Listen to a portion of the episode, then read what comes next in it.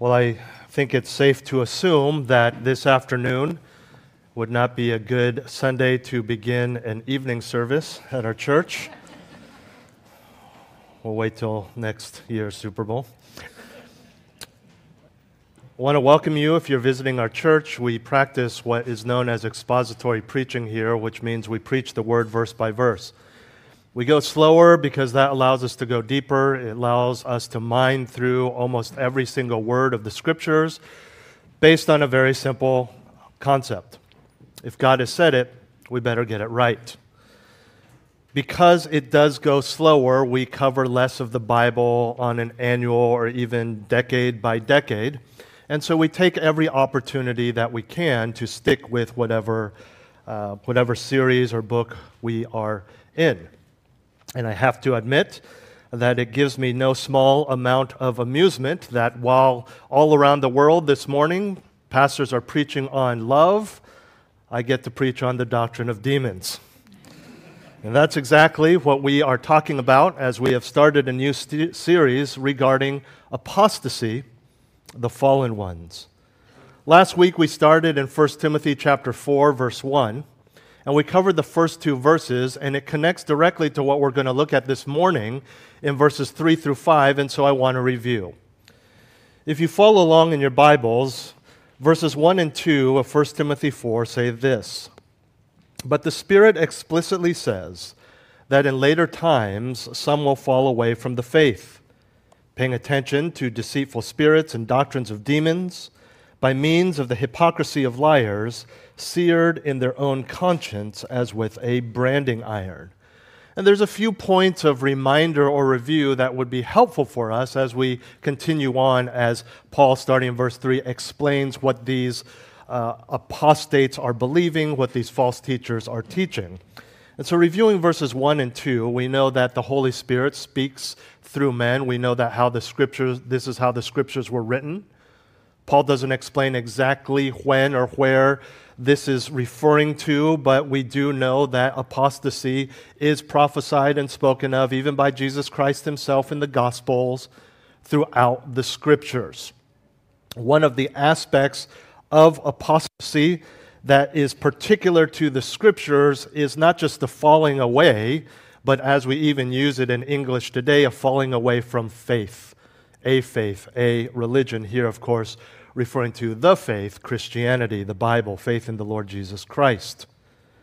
Later times, as you may recall, refers to now.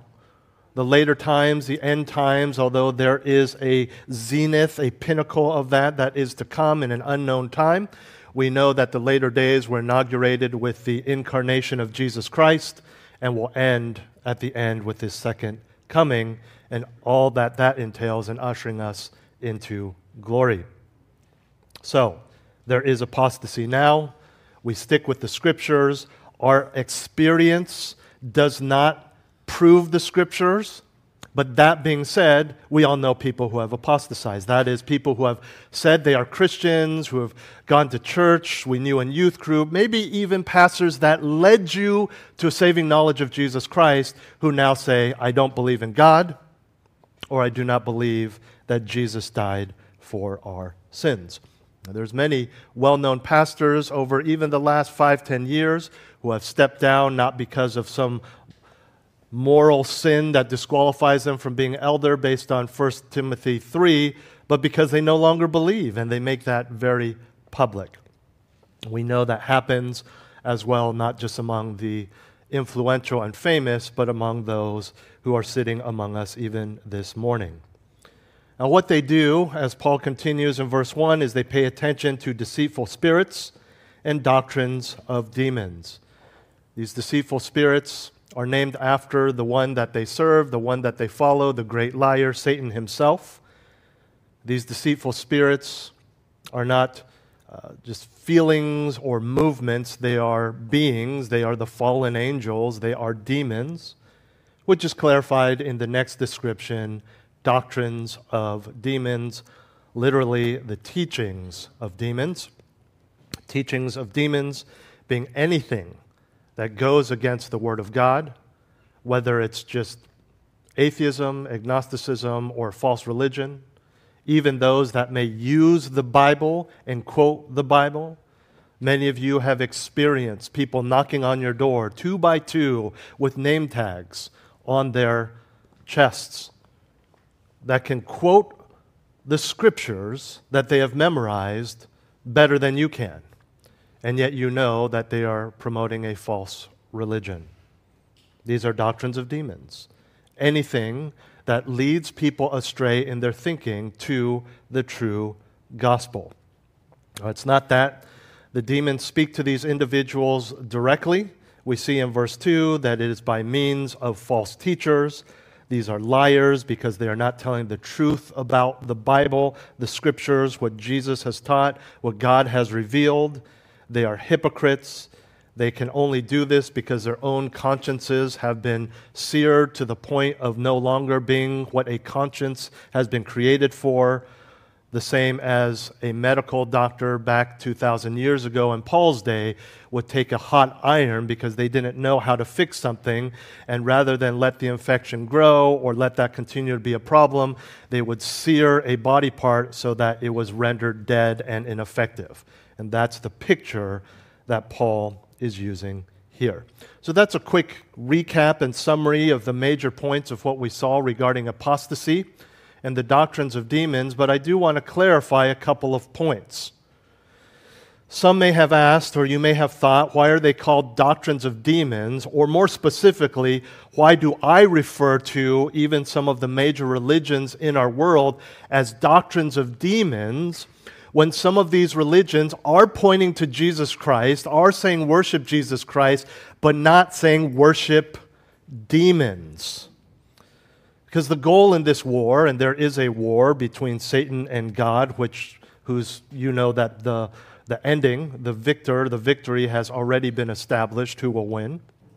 But fight they will, and fight they do and to win the war. And the goal in the war is not merely that the demons would be exalted or that Satan would be worshiped, but just that their enemy would not be. And that's what it is. Anytime someone can be turned from the gospel or turn from hearing the gospel, rejecting the gospel, that's a win for them because the only win for God, the only win for the church, are people completely turning their lives to Jesus Christ in salvific repentance. Not attending church, not giving to the church, not going to a church that has a cross in front of the pulpit or behind the pulpit, but accepting Jesus Christ as Lord and Savior and all that the scriptures entails and writes down. And so, I know this is a very weak analogy and perhaps isn't even true, but you may not fully follow a certain candidate, but you just vote for them because it's better than the other one. That's still a win. They don't care really if you vote for them or not. They just care that you don't vote for the other guy because that's still a win for them, especially if not voting for anyone is in regards to an incumbent who's going to has the scales tipped in their favor anyway. And so this is the same thing. You don't have to worship the devil specifically, which people do, to be following the doctrines of demons. That is exactly the deceitfulness and the deceitful spirits that we are talking about. Because Although the world may not realize it, God knows that any individual is either for him or against him. And the worship of anything else, even if the priest or pastor or imam or whatever utters the name of God, but the doctrine does not align with the scriptures, that's doctrines of demons, and you're not truly worshiping God. At least not the God of the Bible. They may be worshiping some fictitious character that is a twist of what's in the Bible, but it is not the God of the Bible. Which is why when people say, Well, I don't really believe what you believe as Christians because I believe God is a God of love and He wouldn't send people to hell and anyone can go to heaven. And I say, With all due respect, we're not worshiping the same God. Because my God is defined in Scripture and my God, as defined in Scripture, does love And what you're describing may be love, but God is also a God of justice and wrath. And any time you take a characteristic away from God, he ceases to be God. For example, if someone said, Oh, you go to Grace Church of the Bay Area, I think I know the pastor. You say, Oh, okay. Describe him. Maybe you might be the same guy. He's about five eight. Yeah, that's him. He's married. He has three kids. Yeah, that's him. He's Caucasian male. Nope, wrong. Everything else may be close enough, but one characteristic wrong, and you're clearly not talking about the same guy.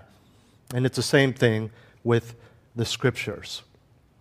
Another thing I want to clarify actually came up this week as I caught wind of the fact that a brother uh, who is, is in our midst, has, who is from India, recently uh, returned from India, and mentioned that he was surprised how many people in America, including Christians, practice yoga because where he's from, it's a deeply religious thing. So, is that doctrines of demons? Well, we have to default to what we see here in deceitful spirits. Are you worshiping? Is it pulling you away from the gospel? A lot of that is going to be individual to individual. I don't think you're worshiping anyone when you do yoga. I bet I could go into a, a, yoga studio here, and most people don't even know that it's connected to any religion. You want me to hit this home even further? In Asia, the celebration of the Lunar New Year is extremely religious. The dragons, doctrines of demons. The lion dancers, doctrines of demons. The special foods, the ancestor worship. If I said it is very important here for, for all of you to know if you're a Libra or if you're, I don't know what the other ones are, the zodiac. I'm a Libra. So you would say, and I said, you know, you got to get your newspaper. You got to look up what does it say for Libras today? Because that's going to be your day. That's going to be your week. You would have a big problem with that. And yet we find much happiness and fun in saying, oh, what year were you born? According to the Chinese zodiac. Is that doctrines of demons? Is that wrong? No. Is uh, gluttony wrong that most of you partook of this weekend? Maybe. But you get my point. It's a meal, it's cultural.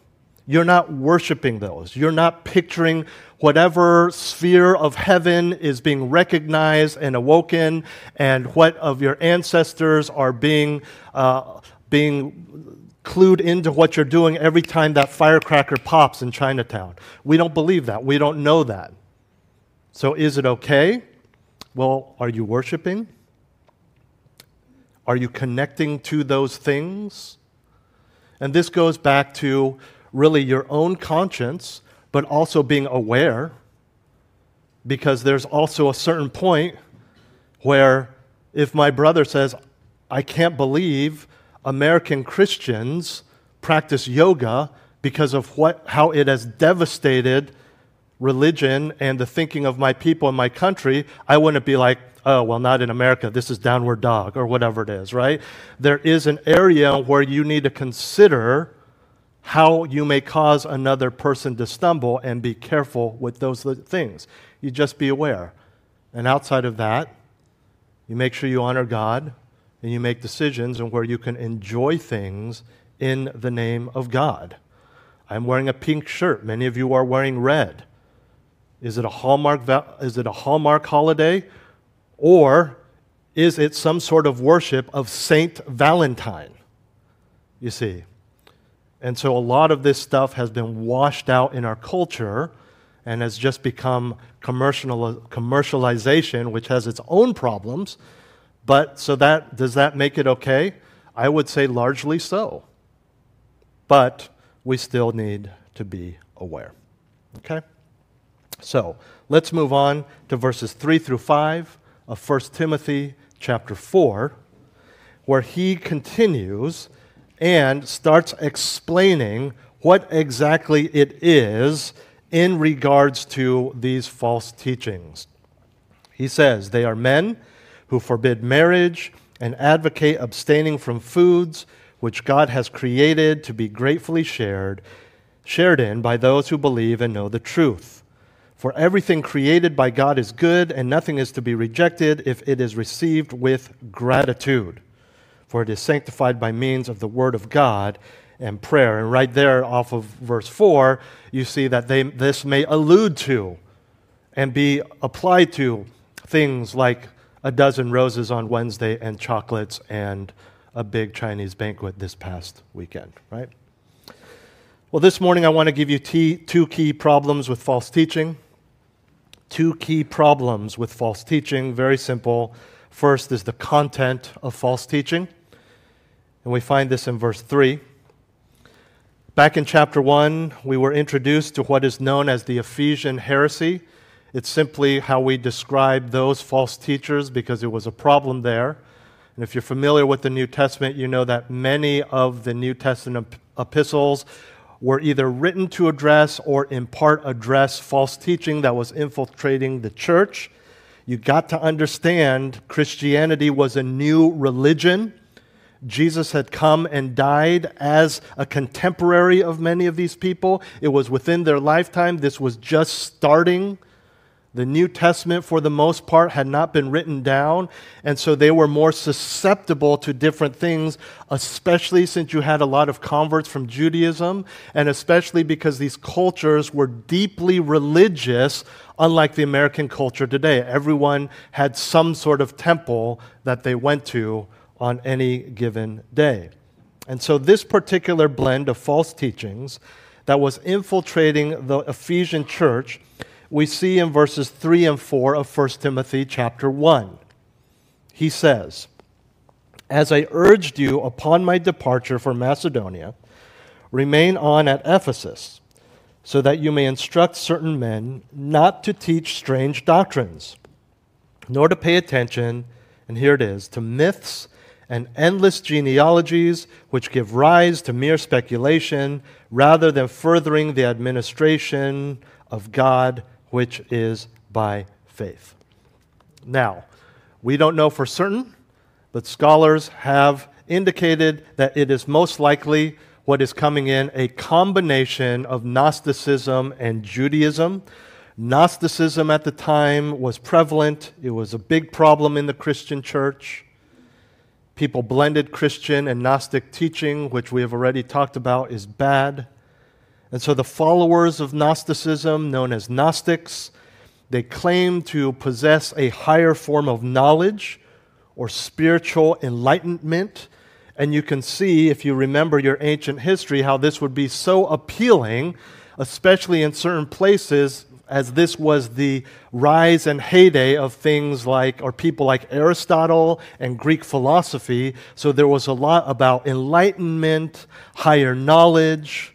The Gnostics taught and believed that this knowledge elevated them above everyone else because they claimed to have a higher or deeper knowledge of all things, especially God. And for them, this special or mystical knowledge was the means of salvation. Not a mediator, not a savior, but knowledge. They also held to a distinct division between the material and the spiritual. They taught that all that was material or physical matter is inherently evil, and all spiritual things are good, which we'll see how that plays out in a minute in regards to them abstaining or forbidding certain things. So you had blended in with that stuff Jewish thinking. Jewish people at that time were very interested in family trees, which is why Paul mentions genealogies in chapter 1. They particularly wanted to track their heritage back to a specific Jewish patriarch. What tribe were you from? What patriarch is your ancestor, your good lineage? Even Paul talks about that, saying that I no longer care about those things. But if I did, look at who I am because of my physical ancestry. So, those are the genealogies of chapter 1, verse 4. This caused a lot of tension between Jews and Jewish Christians, Jewish Christians just being Christians who converted from Judaism, because the Jewish Christians looked to Christ and Judaism looked to tribal ancestry. Now, this background, all of it, gives us a clear picture of what Paul is addressing in chapter 4. Where he describes the hypocritical, lying, false teachers of verse 2, who are the means by which the doctrines of demons and deceitful spirits influence those who fall away, verse 1. What Paul does in verse 3 is describe some of the teachings of these false teachers and why they are wrong. Look at the verse. Men who forbid marriage and advocate abstaining from foods. Now, that is a description of the Ephesian heresy, but that in and of itself is not the main issue. The main issue is found in the rest of the verse, which God has created to be gratefully shared in by those who believe and know the truth. And what we have here among the false teachers is not a mere suggestion. They are forbidding marriage and the eating or drinking of certain foods.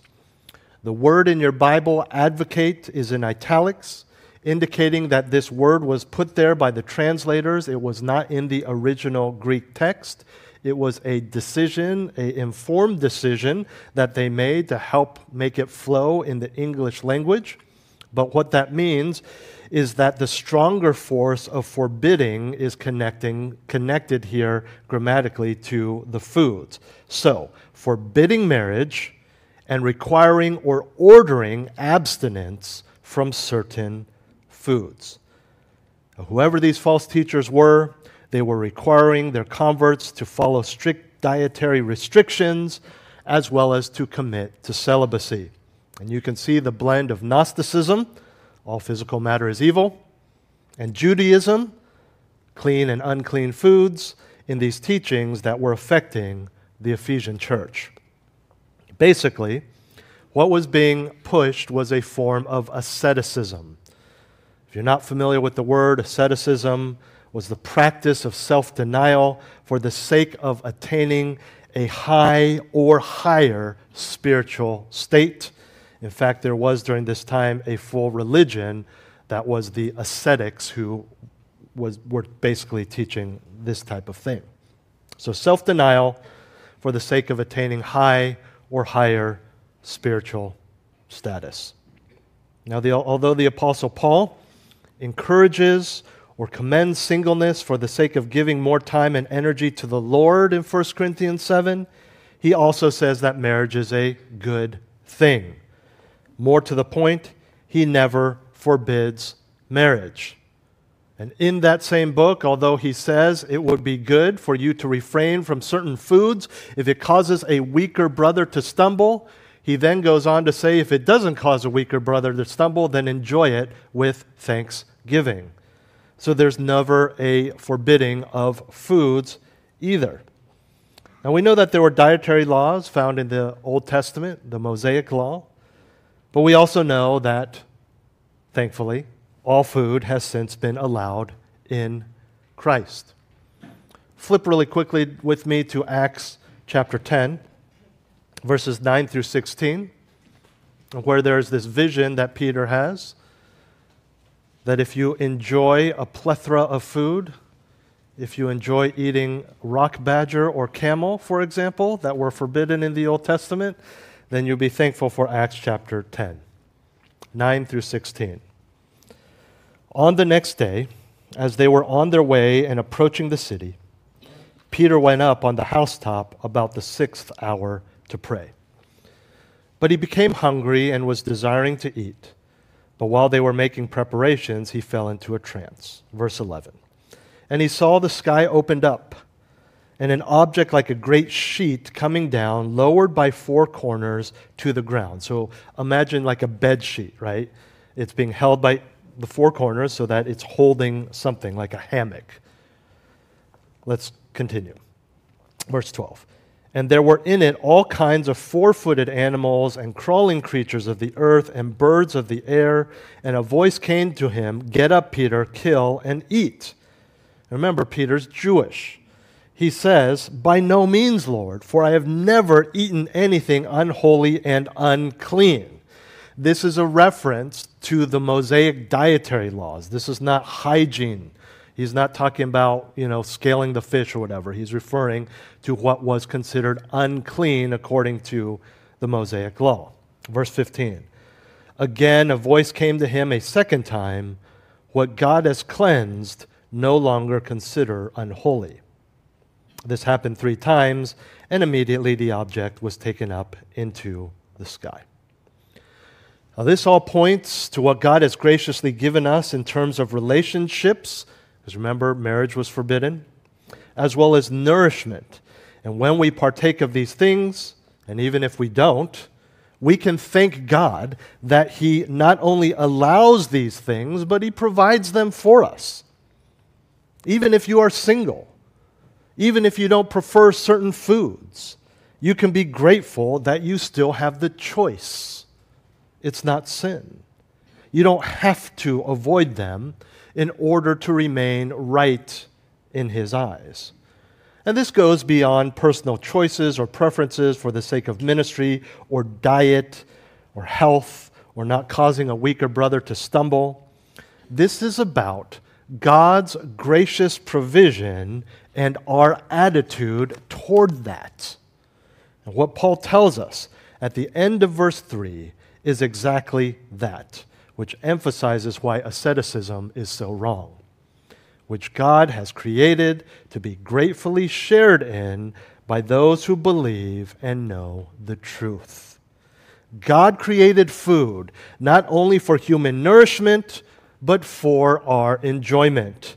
God created the institution of marriage and all that marriage entails, not just for procreation, but for our enjoyment. And again, even if you don't partake of those things, you can find joy in seeing your friends enjoy them.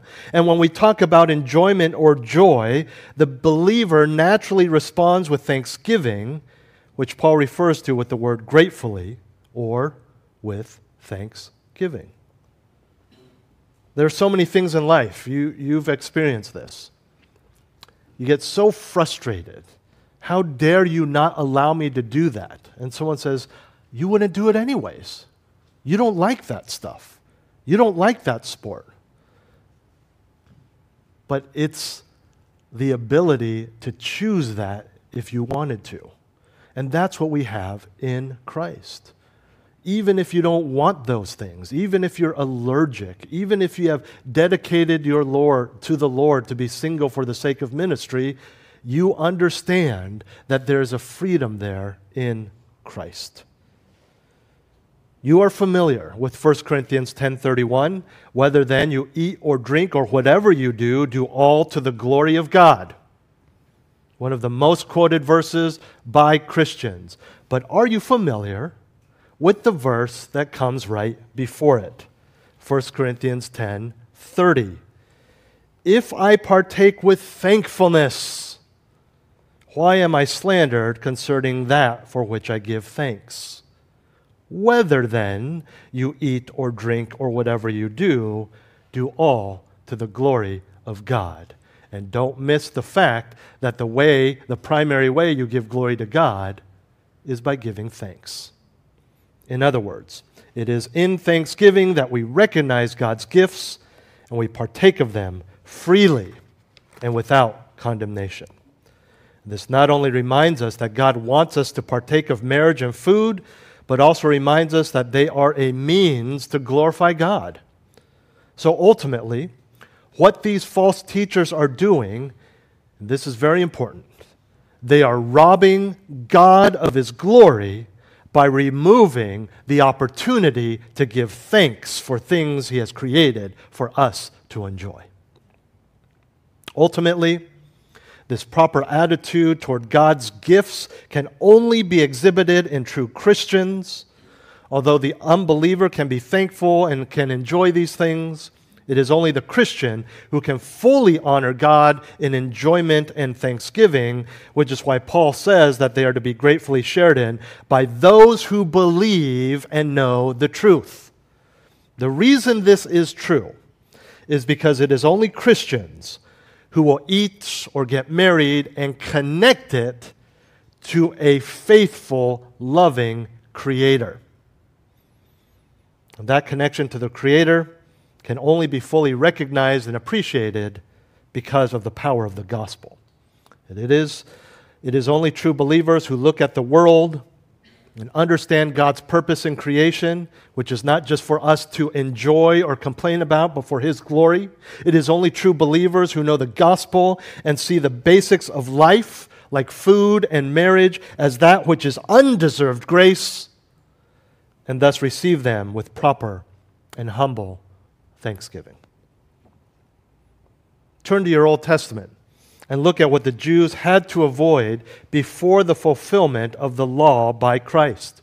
Leviticus 11, verses 1 through 12. Leviticus 11, verses 1 through 12. The Lord spoke again to Moses and to Aaron, saying to them, Speak to the sons of Israel, saying, These are the creatures which you may eat from, from all the animals that are on the earth so this is that which is allowed. Verse 3 Whatever divides a hoof, thus making split hooves, and chews the cud among the animals, that you may eat. Nevertheless, you are not to eat of these among those who chew the cud, which is okay to eat prior, but or among those who divide the hoof. The camel, for though it chews cud, it does not divide the hoof, it is unclean to you. Like the shaphan, rock badger. For though it chews cud, it does not divide the hoof. It is unclean to you. The rabbit also, for though it chews cud, it does not divide the hoof, it is unclean to you. And the pig, for though it divides the hoof, thus making a split hoof, it does not chew the cud, it is unclean to you. You shall not eat of their flesh, nor touch their carcasses. They are unclean to you. You cannot even move a dead one off of your farm. You cannot be a butcher and prepare that for someone who does not follow Yahweh and eats these things. They are unclean. You're not to touch it or eat it. Verse 9 These you may eat, whatever is in the water. So now we're into seafood.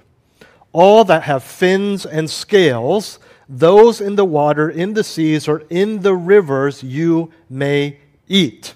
Salmon, yes. Dolphin, no. No scales. Verse 10 But whatever is in the seas and in the rivers that does not have fins and scales, among all the teeming life of the water and among all the living creatures that are in the water, they are detestable things to you. And they shall be abhorrent to you. You may not eat of their flesh, and their carcasses you shall detest. Whatever in the water does not have fins and scales is abhorrent to you. Now, although much of what was forbidden for the Jews to eat is neither available nor appetizing to us, there is a lot in here that is forbidden that we can enjoy now, and some of you enjoyed this morning. I know this is going to be cruel because you guys are getting hungry. Pork products, bacon, ham, prosciutto. Seafood that does not have fins and scales were forbidden. Goodbye, calamari, clams, oysters, mussel, shrimp, crab, lobster, scallops, paella, crab cakes, my personal favorite, clam chowder. You say, well, I don't really like those things anyway. But do you like freedom? Do you like freedom in Christ?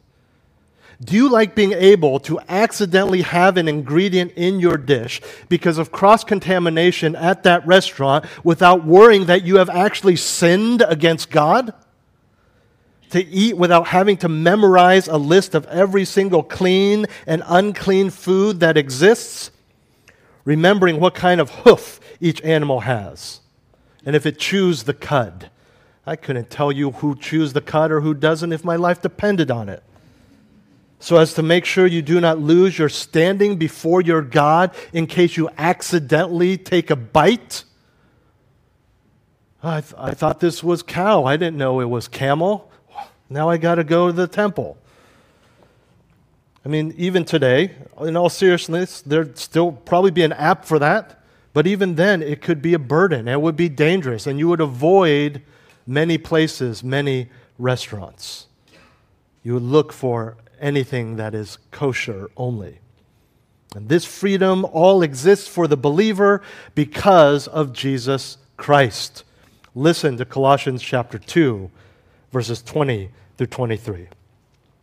If you have died with Christ to the elementary principles of the world, why? as if you were living in the world, do you submit yourself to decrees such as do not handle, do not taste, do not touch, which all refer to things destined to perish with use in accordance with the commandments and teachings of men? These are matters which have, to be sure, the appearance of wisdom in self made religion and self abasement and severe treatment of the body, but are of no value against fleshly indulgence. In other words, stop being worried about don't touch that, don't eat that, and worry about your heart and what truly matters to God and true sin anger, lust, all those types of things. We know now, what we're seeing here in 1 Timothy is not limited to ancient religions. I mean, think of all the mainstream religions today that prohibit food and marriage. Hindus don't eat beef, and some believe that strong scented foods like onions and garlics hinder spiritual development. Many Buddhists are required to be vegetarian, while their monks and nuns cannot marry. Caffeine and alcohol are prohibited for Mormons. Seventh day Adventists avoid meat, fish, poultry, and caffeine. Muslims, as you know, are forbidden to eat pork or anything that is not halal. Catholic priests and nuns are forbidden to marry, while all Catholics are to avoid meat on the Fridays of the Lenten season as well as Ash Wednesday. Doctrines of demons. But I don't want you to miss the overarching point here. Paul brings up marriage and food because these are the things that the false teachers in ancient Ephesus are convincing professing believers to abstain from. The main problem, however, is that false teachers say that something is bad or forbidden when God says it is good and allowed. I'm going to say that again. The main problem is that false teachers say that something is bad or forbidden when God says it is good and allowed. And what's more, you are to partake in it with glorifying Him through thanksgiving. So, although the content of false teaching is illustrated through the prohibition of marriage and food, the problem with false teaching, especially those that claim to worship the God of the Bible but don't truly, is that it misrepresents who God is and what he has done. I cannot remember if it was in the sermon or a conversation I had after service, but I referenced 1 Corinthians regarding the pitiable state we as Christians would be if Christ was not raised from the dead. As Paul says, that if Christ has not been raised, then we are bearing false witness against God that he raised Christ.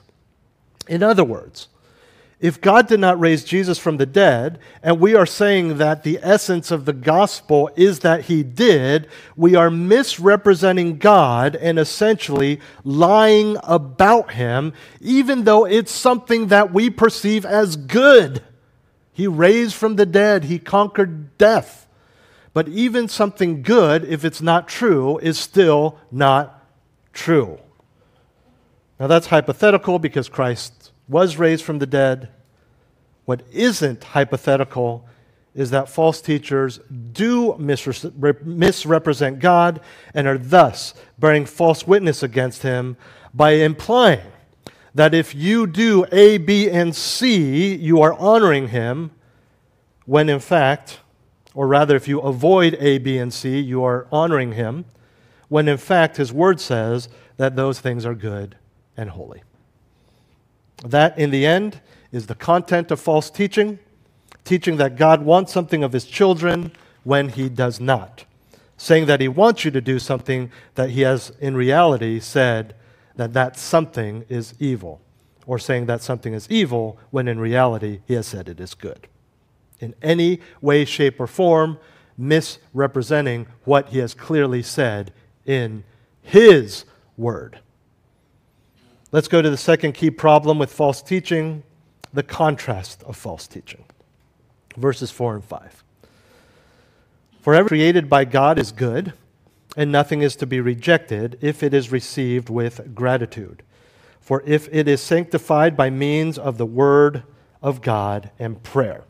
Now, Paul repeats what he said at the end of verse 3, but with more explanation. Notice first that he specifies that what he has been talking about is specifically that which God has created. In the creation account, we know that over and over again, God looks at what he had made that day and declared it good. And over the course of the rest of Revelation, he clarifies how things which are good are to be used such that the practice and handling of these things does not turn what is good into what is bad, especially in light of the entrance of sin into the world. Perhaps the most obvious example would be sexual intimacy, a gift from God to be used and practiced, but used out of context is sinful and wrong, and frankly, is the root of much of what has destroyed our society and country today. The vegetation that He has created is good and helpful. So are the mind of man and the ingenuity that He has created in our brains, the ability that has developed into modern science, that continues to grow in its conquering of disease and difficulty but the concoction injected or the wrong plant smoked, and you have sin and an extreme form of drunkenness and iniquity. When Paul goes on to say that nothing should be rejected if received with thanksgiving, he is speaking within the context of that which is allowed and provided by God for his glory. In other words, the true Christian will not give thanks for that which is sinful. To put it another way, true biblical and Christian gratitude is based on God's character and what His Word has allowed. When I was in college, I think I've shared this story with you many years ago. We used to do, you know, we had a, a, a really strong campus Bible study, and, a, and the Bible study, because it was a college Bible study, didn't meet during the summer. And so we started having a, an annual uh, road trip to Yosemite. Now, if you are familiar with UCLA, I never look at the statistics, but it seems that everyone you meet is either from Orange County or the other 50% is from the Bay Area. And so we picked Yosemite because it would be a middle ground. Some are in summer school, Orange County, Northern California with their parents. And so we'd meet there kind of as a middle summer get together and hang out and just go to Yosemite and camp and have fun. Well, I remember, and we would always stay at this church that graciously allowed us to sleep uh, in their building. And I remember looking over, and some of the Bible study leaders were talking to this guy, a friend of mine, who was literally shaking and getting so passionate and sharing all that he had learned that summer. He had delved into the scriptures and was so so excited to finally see one of us to share. But there was a look of concern on all of the leaders' faces. He went home, we went home after a couple days in Fresno and Yosemite, and we found out from his parents that he had gone off the deep end. He had studied the scriptures and come to the realization that if you are a Christian, and if you give thanks, you can do anything to the glory of God. And his, I believe, non Christian parents reached out to us when they found out that he was running around the streets befriending gang members of all the local gangs. How did they know this was happening? Because they somehow thankfully stopped him when he was literally walking down the street towards his parents' house with gang members following him. They said it looked like a parade because, in the name of glorifying God with thanksgiving, he was bringing these gang members to his parents' house to have an orgy. And for you kids who don't know what that is, it's a party that people have specifically to do sinful and immoral things. That's all you need to know. Don't ask your parents later. Just gross, disgusting. but he believed he was honoring God in doing those things in his parents' house, quoting scripture. Because, I don't know if it was this verse, but passages like this misinterpreted hey, give thanks. It's all okay. Get drunk, get high, sleep with whoever you want, as long as you give thanks, because God created that plant. God created that man and that woman and intimacy and the pleasure in that. So give thanks, and it's all okay. By the way, he's doing fine now. Married with kids, doing great. But this happens when you have false doctrine that is coupled with or even using Bible verses. You start leading a life that you believe is honoring God while disregarding the clear guidelines and limitations of the scriptures, and this is exactly what false teachers do taking verses out of context. On the broadest level, taking the truth of God's love, but broadening it, broadening it to allow for any sin and any religion, atheism included, as that which leads to heaven. And as I mentioned when we began, you may argue that that is love, but it is not God because it ignores other divine characteristics such as justice and wrath. On a more specific level, you have charismatics who take the sign gifts of the New Testament and even if they were still existing today, they do not practice them in a way that aligns with Scripture, and they completely disregard what the New Testament says how these gifts are to be practiced. Or churches that affirm dreams and visions when the Bible is clear that revelation is complete. You have prosperity preachers using scripture to defend their belief that God wants you to have health and riches in this life or to live for today rather than eternity, when the Bible is very clear that one of the best and most effective and most wonderful tools that God has for our growth is trial, which often amounts to, by the way, poverty and disease. Whatever form it takes it is all driven by an underlying proposition that this honors the Lord, often with the addendum that these things will in turn make God honor you. You couldn't get further from the truth. And so, back to our text, when Paul says that everything created by God is good, we understand that it does not mean that every usage or attitude toward what is good is automatically also good. And Paul makes that very clear at the end of the verse. Nothing is to be rejected if it is received with gratitude. There are things that the Gnostics and Jews and other religious leaders were saying should be done away with. But there is an antidote to all of this, and that is gratitude, thanksgiving, a grateful heart that recognizes the goodness of God and His provision is the antidote to rejecting good things. That's not going to happen for the unbeliever who does not acknowledge God, because if you don't acknowledge God, then you don't see how good and gracious He is.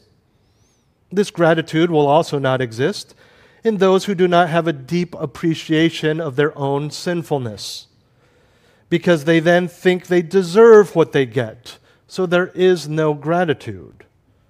This will also not occur in the hearts of those who are selfish or greedy, Christians included. Those who love themselves love the world because it is the world that feeds themselves. So the pursuit becomes not God's glory, but personal glory, comfort, satisfaction, money, reputation. And instead of thank you, what is uttered in their hearts and minds and lips is it's about time. Rather than humble appreciation, it is patting oneself on the back, even like a shark that smells blood in the water, creating an insatiable hunger for more. You know this. It's never enough. Pursue the things of the world, it is never enough. When it comes to the true believer, there's no convincing this grateful and biblical individual that all material objects are evil. There's no disparity between clean and unclean foods.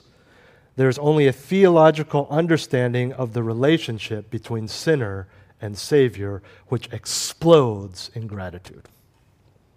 Do not overlook, however, the clear condition here. The if of the statement it is acceptable because you receive it with gratitude. It's not that a lack of thanksgiving automatically makes that food or relationship evil but we are reminded of the constant mindset that all Christians are to have. And the more you understand the gospel, the more you will have this attitude. And the more you have this attitude, the more satisfied and content you will be with everything and anything God gives you, and only what God gives you. There's no criticism, there's no I deserve more, there's no complaint. And as we go into verse 5, we see that there is a practical aspect of this.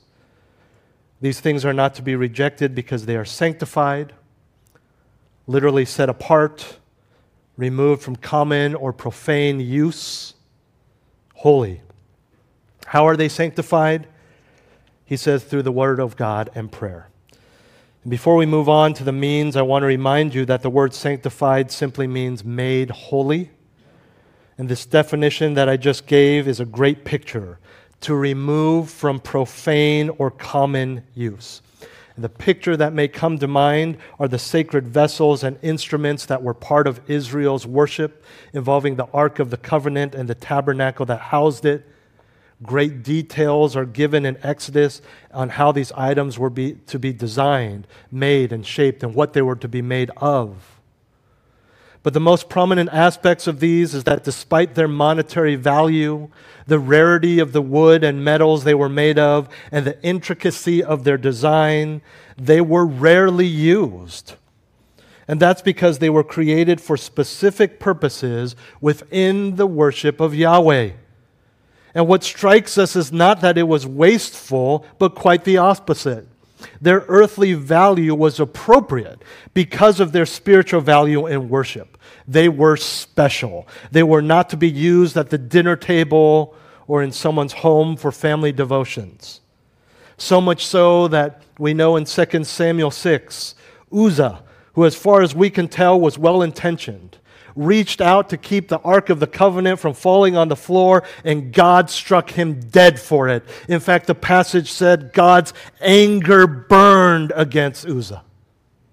Well intentioned, but sinful. And we know that all of that has changed in Christ. There is no holy of holies or untouchable ark, but there is still a distinction between the holy and the profane. It is not as evident as to the naked eye as golden pillars or purple and scarlet robes for the priests, but there is a holy versus profane, and the holy is us. Because we are in Christ, we are sanctified, set apart for holy use. Remember that def- definition. Removed from the usage of the commonplace or profane. What's the commonplace? Working just for money, friendships just for companionship, eating just to enjoy and be nourished. Everything you do in your life is now set apart for the Lord and is to be done with thanksgiving and for His glory. And it is because of our sanctification, our separation from the profane, namely the unbelieving world and all its pursuits and philosophies, that allows us to gratefully accept God's provision in a way that it is also set apart. Because of how we approach our marriages, our parenting, our cars, our jobs, our bills, our dollar bills, those things become set apart for holy use and not the common and profane. And like those instruments within the tabernacle, the things that the false teachers are forbidding have in reality been set apart. So they are suitable for purposes of worship. And with that in mind, as we look at the means by which these things are sanctified, understand that the word and prayer are of God. In other words, biblical. These things are declared by God to be acceptable and good for Christians to partake in through the means that God has ordained, and those means are through the Word of God and prayer. The Word of God, there are two nuances to this. First is that it is through the Word that we have a relationship with the Father, not the physical Bible mystically doing that, but it is through the Bible that we know of what Christ has done for us and how to be saved. It is also through the Word that we learn that these things are good and provided by the Creator and are therefore not to be rejected. The second nuance is that the prayers that we pray are based on God's Word, which brings us to the second means of sanctification that Paul mentions here is prayer. You know, speaking of the tabernacle, we are reminded here that when Jesus died, the veil blocking the entrance to the Holy of Holies was torn in two. All believers have instant and free access to God in prayer. There is no priest needed. There is no unblemished animal needed. There is no special building needed. And it is in this freedom that we pray with thanksgiving and acknowledgement of all that He is and all that He has given us. And then we enjoy. We enjoy in a way that only believers can. Whether it's things that we once thought were forbidden because of the teachings of our prior religion meat, seafood, marriage, money, whatever. Or if they are things that we have always had, but now view with a proper perspective because of our unworthiness and the goodness of the giver of all good things meat, seafood, marriage, money, whatever. By the way, you may be wondering is this a passage that would support that we should be praying before our meals? Yes, it is. It is exactly what this is saying. But, again, not just because you do it, not just because it's what your religion taught you, we had a guest, uh, one of our, our kids' friends, overnight the other day. Some of you met him at the men's uh, gathering. Prayed for the meal. He crossed himself because he's, he's Catholic. Just what does that mean? I bet he doesn't know. He's just supposed to do it. And that often becomes how we give thanks before meals. Thank you, Lord. And, and, you know, and you stop and you start eating and go, wait, did we pray? Because you didn't even think about it. It's just something you do love you, bye, whatever. Hello, how you doing? Someone actually is trying to tell you how he's doing and you're just walking by because it's just something you say. So, think about it, develop a heart of attitude, give thanks, partake of the things that are not sin, partake of the things that are good, but not in a sinful way. And it's wonderful to enjoy. Beware of the false teachers. Let's pray. Heavenly Father, thank you for your goodness to us and allowing us to enjoy these things. Undoubtedly, there are those in this room who still can't eat certain things or practice certain things without their conscience bothering them because of what they were taught in their former religion. I pray that you would help them to be free from that and be able to partake of those things in a way that honors and worships you, and that the rest of us would be sensitive and consider the weaker brother or sister in Christ. But ultimately, Lord, may we guard ourselves against the false teachers, whether it's forbidding things or calling people to abstain from certain things or some other form of false teaching. May we stick to the Word of God and understand the truth, not just to avoid false teachers, but to preach the gospel to others, including the false teachers as well. Pray these things in Jesus' name.